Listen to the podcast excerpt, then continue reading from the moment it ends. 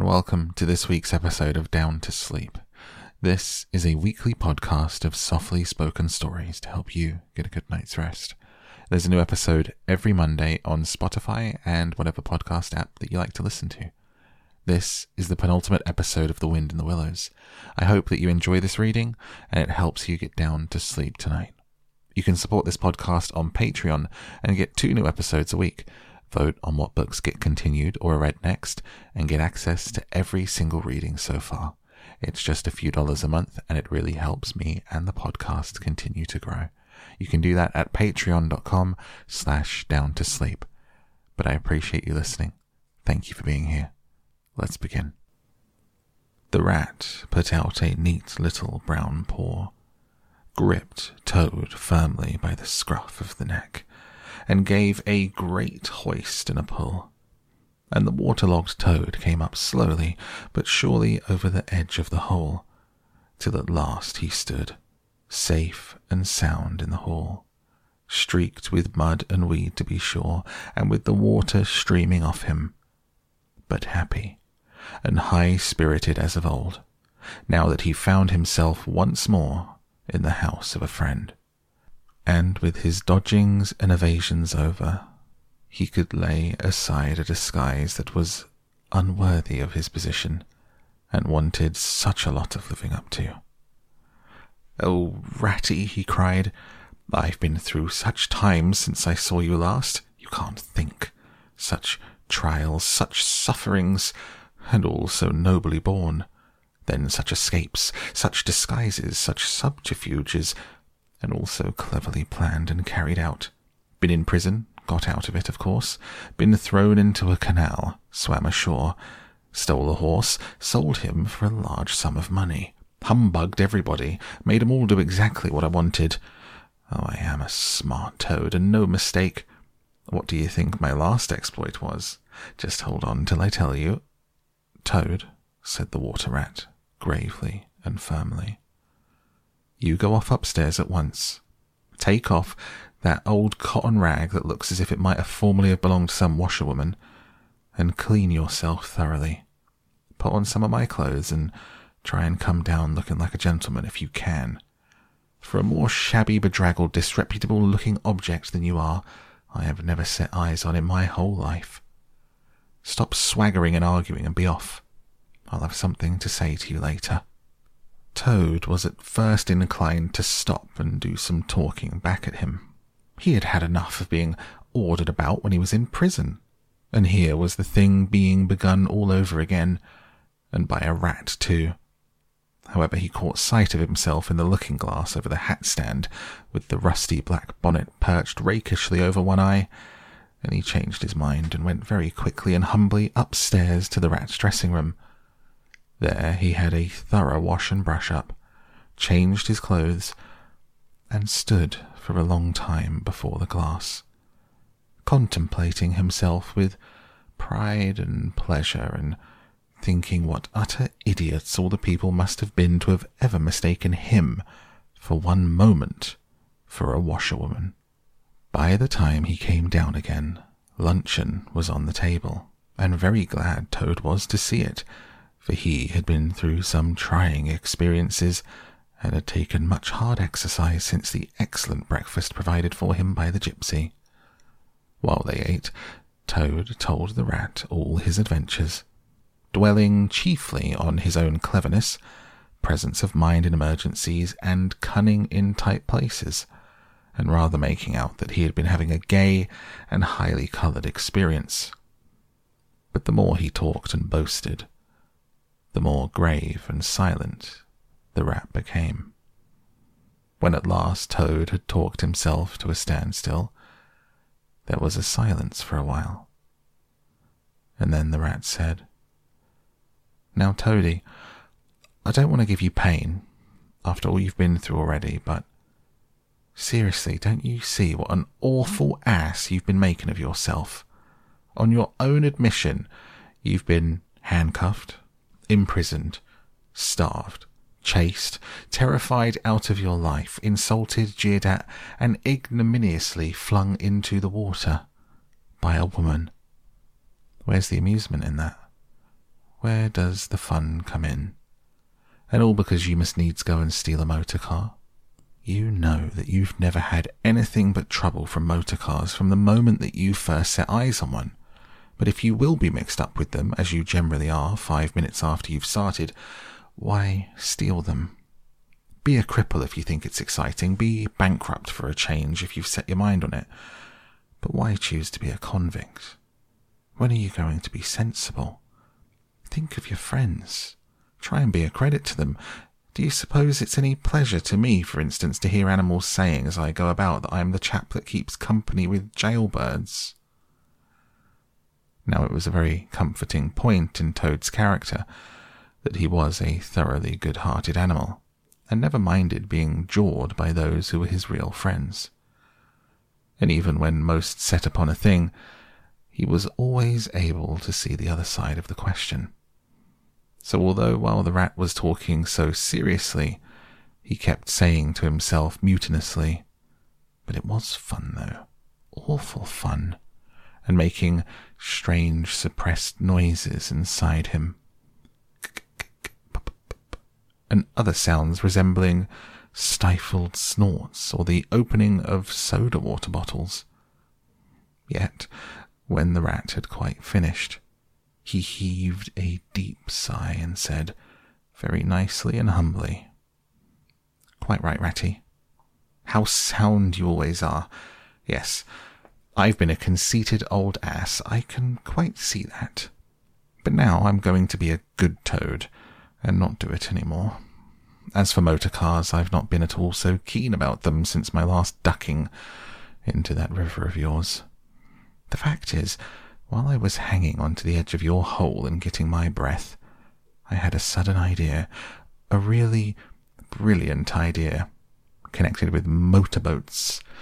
There, there, don't take on so, old chap, and stamp and upset things. It was only an idea. We won't talk about it any more now. We'll have our coffee and a smoke and a quiet chat, and then I'm going to stroll quietly down to Toad Hall and get into the clothes of my own set things going again on the old lines. I've had enough of these adventures. I shall lead a quiet, steady, respectable life, pottering about on my property, improving it, doing a little landscape gardening at times. There will always be a bit of dinner for my friends when they come to see me, and I shall keep a pony chaise to jog about the country in, just as I used to in the good old days, before I got restless and wanted to do things. Stroll quietly down to Toad Hall, cried the rat, greatly excited. What are you talking about? Do you mean to say that you haven't heard? Heard what? said Toad, turning rather pale. Go on, Ratty. Quick, don't spare me. What haven't I heard? Do you mean to tell me, shouted the rat, thumping his little fist upon the table, that you've heard nothing about the stoats and the weasels? What? The wild wooders? cried Toad, trembling in every limb. No, not a word. What have they been doing? They've been and taken Toad Hall, continued the rat. Toad leaned his elbows on the table, his chin on his paws, and a large tear welled up in each of his eyes, overflowed and splashed onto the table. Plop, plop. Go on, Ratty, he murmured presently. Tell me all. The worst is over. I am an animal again. I can bear it. When you got into that trouble of yours, said the rat, slowly and impressively. I mean, when you disappeared from society for a time over that misunderstanding about a machine? Toad merely nodded. Well, it was a good deal talked about down here naturally, continued the rat. Not only along the riverside, but even in the wild wood. Animals took sides, as always happens. The river bankers stuck up for you said you had been infamously treated and there was no justice to be had in the land nowadays. But the wild wood animals said hard things, served you right, and it was time that this sort of thing was stopped. And they got very cocky and went about saying you were done for this time, that you would never come back again, never, never. Toad nodded once more and kept silent. That's the sort of little beasts that they are, the rat went on. But Mole and Badger, they stuck out through thick and thin that you would come back again soon, somehow. They didn't know exactly how, but somehow. Toad began to sit up in his chair again and smirk a little. They argued that from history, continued the rat, they said that no criminal laws had ever been known to prevail against cheek and plausibility such as yours, combined with the power of a long purse. They arranged to move their things into Toad Hall and sleep there, keep it aired, have it all ready for you when you turned up. They didn't guess what was going to happen, of course. Still, they had their suspicions of the wild wood animals. Now I come to the most painful and tragic part of my story. One dark night, it was a very dark night, and blowing hard too, raining simply cats and dogs. A band of weasels armed to the teeth crept silently up the carriage drive to the front entrance. Simultaneously, a body of desperate ferrets advanced through the kitchen garden, possessed themselves of the backyard and the offices, while a company of skirmishing stoats, stuck at nothing, occupied the conservatory and the billiard room, and held the French windows opening onto the lawn. The mole and the badger were sitting by the fire in the smoking room, telling stories and suspecting nothing, for it wasn't a night for any animal to be out in when those bloodthirsty villains broke down the doors and rushed in upon them from every side. They made the best fight that they could, but what was the good? They were unarmed, taken by surprise. What can two animals do against hundreds?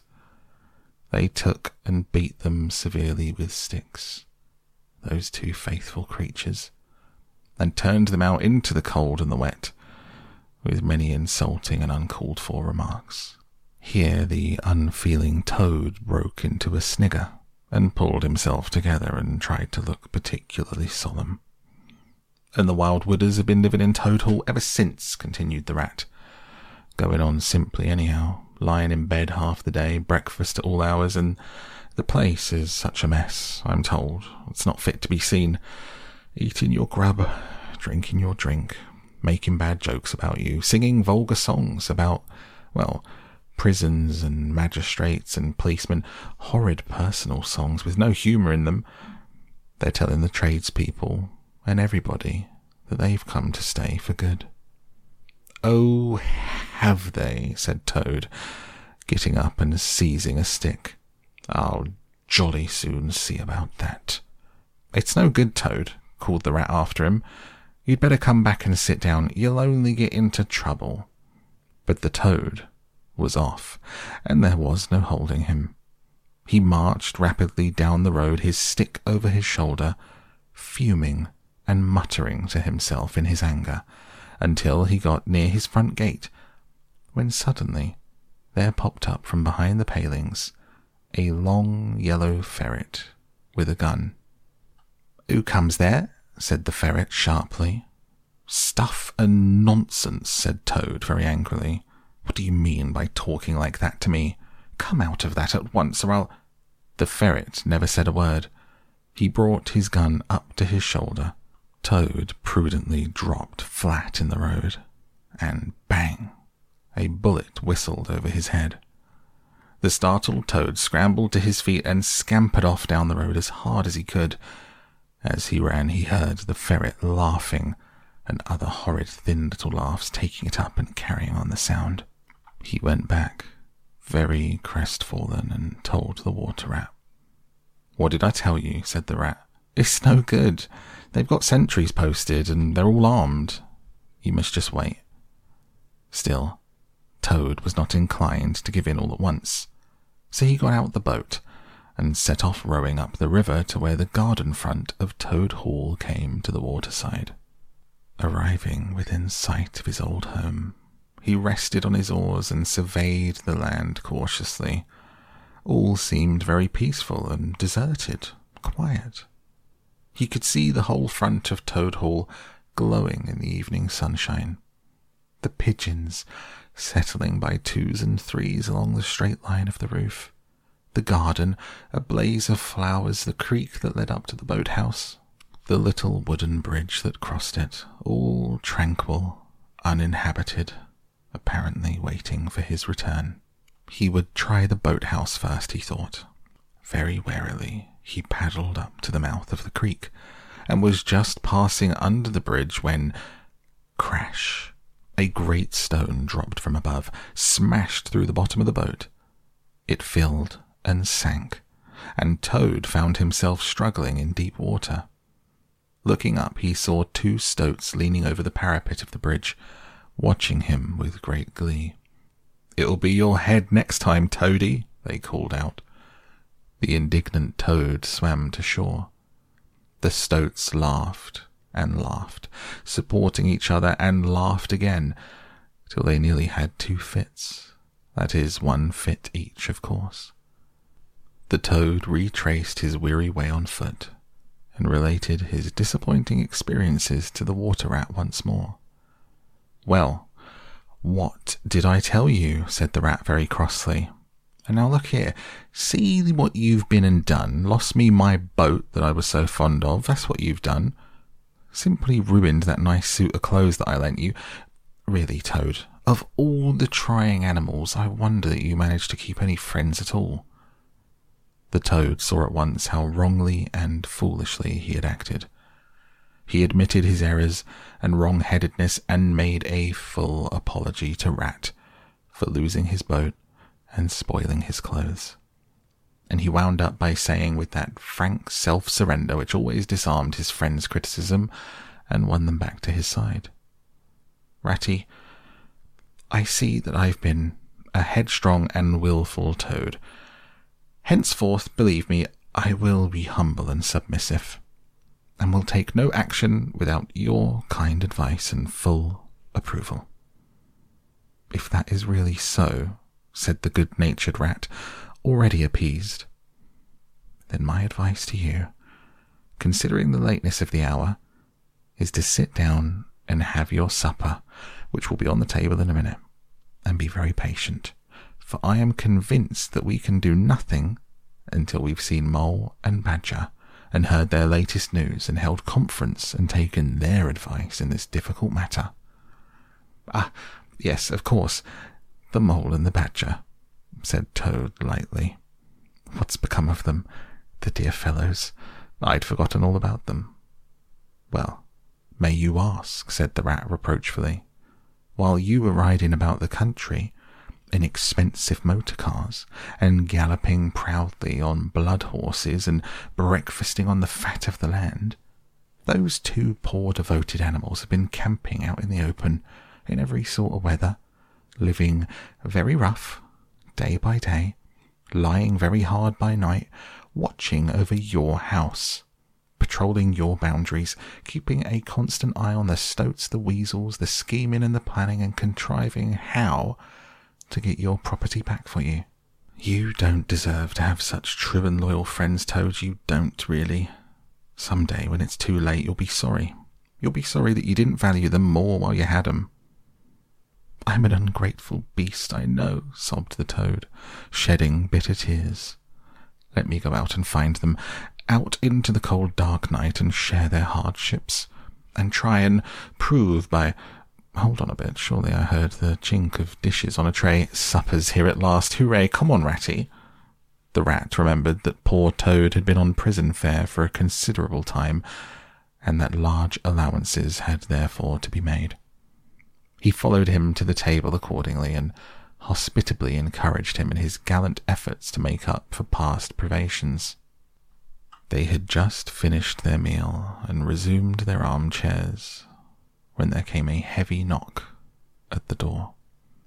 Toad was nervous, but the rat, nodding mysteriously at him, went straight up to the door and opened it, and in walked Mr. Badger. He had all the appearance of one for who some nights had been kept away from home and all of its little comforts and conveniences. His shoes were covered with mud. He was looking very rough. He had never been a very smart man, the badger, at the best of times. He came solemnly up to Toad, shook him by the paw, and said, Welcome home, Toad. Alas, what am I saying? Home indeed. This is a poor homecoming. Unhappy Toad. He turned his back on him, sat down at the table, and drew his chair up, and helped himself to a large slice of cold pie. Toad was quite alarmed at this very serious and portentous style of greeting, but the rat whispered to him, Never mind. Don't take any notice. Don't say anything to him just yet. He's always rather low and despondent when he's wanting his victuals. In half an hour's time, he'll be quite a different animal.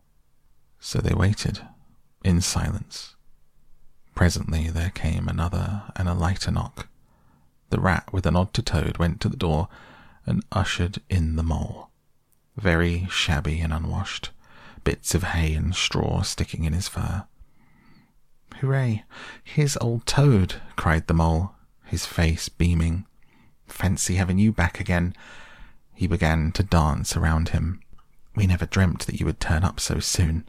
Why, you must have managed to escape, you clever, ingenious, intelligent Toad. The rat, alarmed, pulled him by the elbow but it was too late. Toad was puffing and swelling already. Clever? Oh no, he said. I'm not really clever according to my friends. I've only broken out of the strongest prison in England, that's all. Captured a railway train, escaped on it, that's all. Disguised myself and gone about the country humbugging everybody, that's all. Oh no, I'm a stupid ass, I am. I'll tell you one or two of my little adventures, Mole, and you shall be the judge for yourself. Well, well, said the mole, moving towards the supper table. Suppose you talk while I eat. Not a bite since breakfast, oh my. He sat down and helped himself liberally to cold beef and pickles. Toad straddled on the hearth rug, thrust his paw into his trouser pocket, and pulled out a handful of silver. Look at that, he cried. That's not so bad, is it, for a few minutes' work? How do you think I done it, Mole? Horse stealing. That's how I done it. Oh, go on, Toad, said the mole, immensely interested. Toad, do be quiet, please, said the rat. Don't you egg him on, Mole, when you know what he is. Please tell us as soon as possible what the position is and what's best to be done, now that Toad's back. The position's about as bad as it can be, replied the mole grumpily. As for what's to be done, uh, blessed if I know. The badger and I have been round and round the place, night and day. Always the same thing. Sentries posted everywhere, guns poked out at us, stones thrown at us. Always an animal on the lookout. When they see us, my, how they laugh. That's what annoys me the most. It's a very difficult situation, said the rat, reflecting deeply. I think I see now in the depths of my mind what Toad ought to do. I'll tell you, he ought to. No, he oughtn't, shouted the mole with his mouth full. Nothing of the sort. You don't understand. What he ought to do is he ought to. Well, I shan't do it anyway, cried the toad, getting excited. I'm not going to be ordered about by you fellows. It's my house we're talking about, and I know exactly what to do, and I'll tell you, I'm going to. By this time, all three were talking at once, at the top of their voices. The noise was simply deafening. When a thin, dry voice made itself heard, saying, Be quiet at once, all of you. Instantly, everyone was silent. It was the badger, who, having finished his pie, had turned round in his chair and was looking at them severely. When he saw that he had secured their attention and that they were evidently waiting for him to address them, he turned back to the table again and reached out for the cheese. And so great was the respect commanded by the solid qualities of that admirable animal that not another word was uttered until he had quite finished and brushed the crumbs from his knees. The toad fidgeted a good deal, but the rat held him firmly down. When the badger had quite done, he got up from his seat and stood before the fireplace, reflecting deeply. At last he spoke. Toad, he said severely, you bad, troublesome little animal. Aren't you ashamed of yourself? What do you think your father, my old friend, would have said if he had been here tonight, had known of all your goings on? Toad, who was on the sofa by this time with his legs up, rolled over on his face, shaken by sobs of contrition. There, there, went on the Badger more kindly. Never mind. Stop crying. We're going to let bygones be bygones. Try and turn over a new leaf. But what the mole says is quite true. The stoats are on guard at every point, and they make the best sentinels in the world. It's quite useless to think of attacking the place. They're too strong for us. Then it's all over, sobbed the toad, crying into sofa cushions. I shall go and enlist for a soldier and never see my dear Toad Hall any more. Come, cheer up, Toady, said the Badger. There are more ways of getting back a place than taking it by storm. I haven't said my last word yet. Now, I'm going to tell you a great secret. Toad sat up slowly and dried his eyes. Secrets had an immense attraction for him because he could never keep one. He enjoyed the sort of unhallowed thrill that he experienced when he went and told another animal after having faithfully promised not to. There is an underground passage, said the Badger impressively. It leads from the river bank quite near here, right up into the middle of Toad Hall. Oh, nonsense, Badger, said Toad rather airily. You've been listening to some of the yarns they spin in the public houses about here. I know every inch of Toad Hall inside and out, and nothing of the sort exists, I do assure you. My young friend, said the Badger, with great severity, your father, who was a worthy animal, a lot worthier than some others I know, was a particular friend of mine, and told me a great deal he wouldn't have dreamt of telling you. He discovered that passage. He didn't make it, of course. That was done hundreds of years before he ever came to live there. He repaired it and cleaned it out. He thought it might come in useful some day, in case of trouble or danger, and he showed it to me. Don't let my son know about it, he said. He's a good boy, but very light and volatile in character, and simply cannot hold his tongue. If he's ever in a real fix, and it would be of use to him, you may tell him about the secret passage, but not before. The other animals looked hard at Toad to see how he would take it. Toad was inclined to be sulky at first, but he brightened up immediately, like the good fellow he was. Well, well, he said, perhaps I am a bit of a talker, a popular fellow such as I am. My friends get round me, we chaff, we sparkle, we tell witty stories. Somehow my tongue gets wagging. I have the gift of conversation. I've been told I ought to have a salon, whatever that may be. Never mind. Go on, Badger. How's this passage of yours going to help us? I've found out a thing or two lately, continued the Badger. I got Otter to disguise himself as a sweep and call at the back door with his brushes over his shoulder, asking for a job. There's going to be a big banquet tomorrow night. It's somebody's birthday, the chief weasel's, I believe.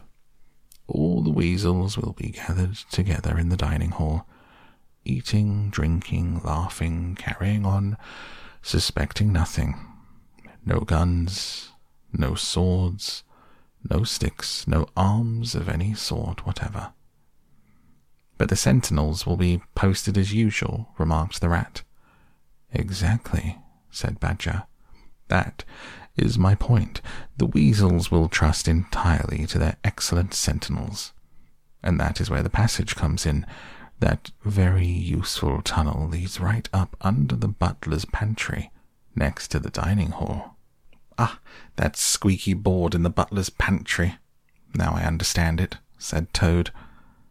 We shall creep out quietly into the butler's pantry, said the mole. With our pistols and our swords and our sticks, shouted the rat.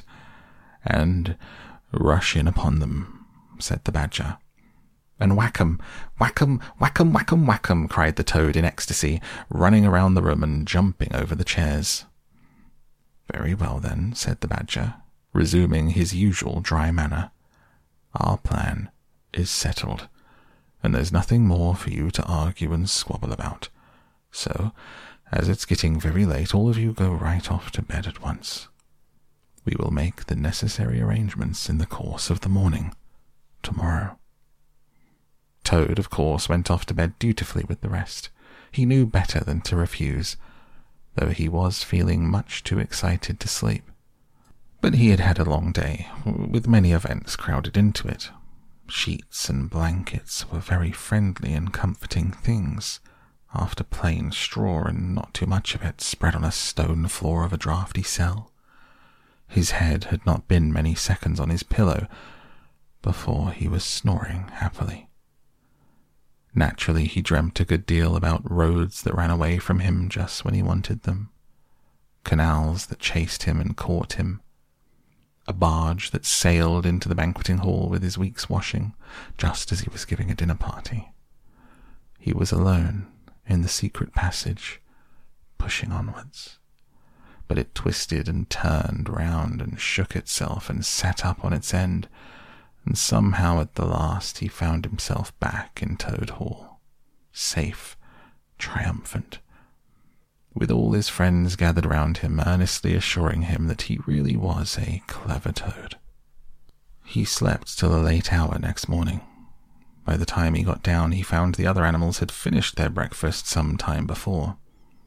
The mole had slipped off somewhere by himself without telling anyone where he was going. The badger sat in the armchair reading the paper, not concerning himself in the slightest about what was going to happen that evening. The rat, on the other hand, was running around the room busily, his arms full of weapons of every kind, distributing them in four little heaps on the floor, saying excitedly under his breath, Here's a sword for the rat. Here's a sword for Mole. Here's a sword for the toad. Here's a sword for the badger. Here's a pistol for the rat. Here's a pistol for the mole. Here's a pistol for the toad. Here's a pistol for the badger. And so on, in a regular, rhythmical way, while the four little heaps gradually grew and grew and grew. That's all very well, Rat, said the badger presently, looking at the busy little animal over the edge of his newspaper. I'm not blaming you, but just let us once get past the stoats with those detestable guns of theirs, and I assure you we shan't want any swords or pistols. We four, with our sticks, once we're inside the dining hall, we shall clear the floor of all of them in five minutes. I'd have done the whole thing myself, only I didn't want to deprive you fellows of the fun. It's, it's as well to be on the safe side, said the rat reflectively, polishing a pistol barrel on his sleeve. The toad, having finished his breakfast, picked up a stout stick and swung it vigorously, belaboring imaginary animals. I'll learn 'em to steal my house, he cried. I'll learn 'em, I'll learn 'em. Don't say learn 'em, Toad, said the rat. It's not good English. What are you always nagging at Toad for? inquired the badger peevishly. What's the matter with his English? It's the same what I use myself, and if it's good enough for me, it ought to be good enough for you.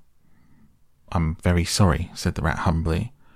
Only I think it ought to be teach 'em, not learn 'em.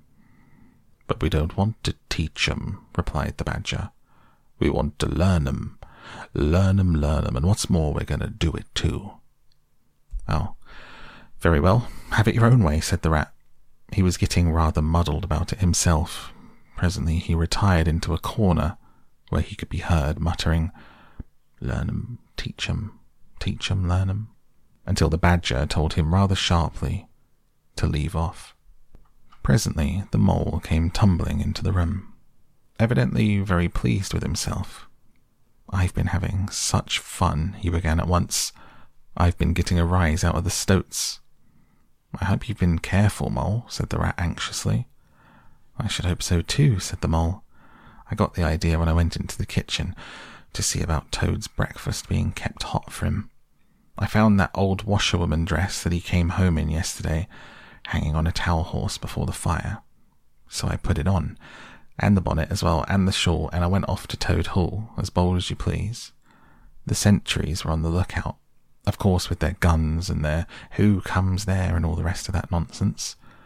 Good morning, gentlemen, I said very respectfully. Want any washing done today? They looked at me very proud and stiff and haughty and said, Go away, washerwoman. We don't do any washing on duty. Or any other time, says I. Wasn't I funny, Toad? Poor frivolous animal, said Toad very loftily. The fact is, he felt exceedingly jealous of Mole for what he had done. It was exactly what he would have liked to have done himself if only he had thought of it first, and if he hadn't gone and overslept himself. Some of the stoats turned quite pink, continued the Mole. And the sergeant in charge, he said to me very short, he said, Now run away, my good woman, run away. Don't keep my men idling and talking on their posts. Run away, says I. It won't be me that'll be running away in a very short time from now. Oh, Moley, how could you? The rat was dismayed. The badger laid down his paper. I could see them pricking up their ears looking at each other, went on the mole. And the sergeant said to them, Never mind her, she doesn't know what she's talking about. Oh, don't I, said I. Well, let me tell you this. My daughter, she washes for Mr. Badger, and that'll show you whether I know what I'm talking about. And you'll know pretty soon, too. A hundred bloodthirsty badgers, armed with rifles, are going to attack Toad Hall this very night by way of the paddock. Six boatloads of rats with pistols and cutlasses are going to come up the river and effect a landing in the garden, while a picked body of toads known as the diehards or the death or glory toads, are going to storm the orchard and carry everything before them, yelling for vengeance. There won't be much left of you to wash by the time they've done with you, unless you clear out while you have the chance. Then I ran away, and when I was out of sight, I hid, and presently I came creeping back along the ditch, and I took a peep at them through the hedge. They were all as nervous and flustered as could be, running all ways at once, falling over each other, and everyone giving orders to everybody else and not listening.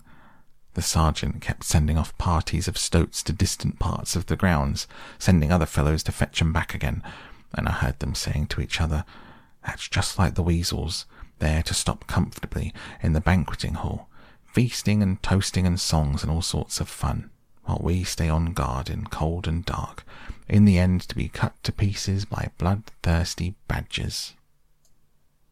Oh, you silly ass mole, cried the toad. You've been and spoilt everything. Mole, said the badger, in his dry, quiet way. I perceive that you have more sense in your little finger than some other animals have in the whole of their fat bodies. You have managed excellently and I begin to have great hopes of you. Good mole, clever mole. The toad was simply wild with jealousy, more especially as he couldn't make out for the life of him what the mole had done that was so particularly clever. But fortunately for him, before he could show temper or expose himself to Badger's sarcasm, the bell rang for luncheon. It was a simple but sustaining meal bacon and broad beans, and a macaroni pudding. When they had quite done, the badger settled himself into an armchair and said, Well, we've got our work cut out for us tonight. It'll probably be late before we're quite through with it, so I'm just going to take forty winks while I can. He drew a handkerchief over his face and was soon snoring. The anxious and laborious rat at once resumed his preparations and started running between his four little heaps, muttering, Here's a belt for the rat, here's a belt for the mole, here's a belt for the toad, here's a belt for the badger, and so on, with every fresh accoutrement that he produced, to which there seemed to be really no end. The mole drew his arm through Toad's and led him out into the open air, shoved him into a wicker chair, and made him tell him all of his adventures from beginning to end, which Toad was only too willing to do. The mole was a good listener, and Toad, with no one to check his statements or to criticize him in an unfriendly spirit, rather let himself go. Indeed, much that he related belonged more properly to the category of what might have happened had I only thought of it in time instead of ten minutes afterwards. Those are always the best and the raciest of adventures. And why should they not be truly ours, as much as the somewhat inadequate things that really come off?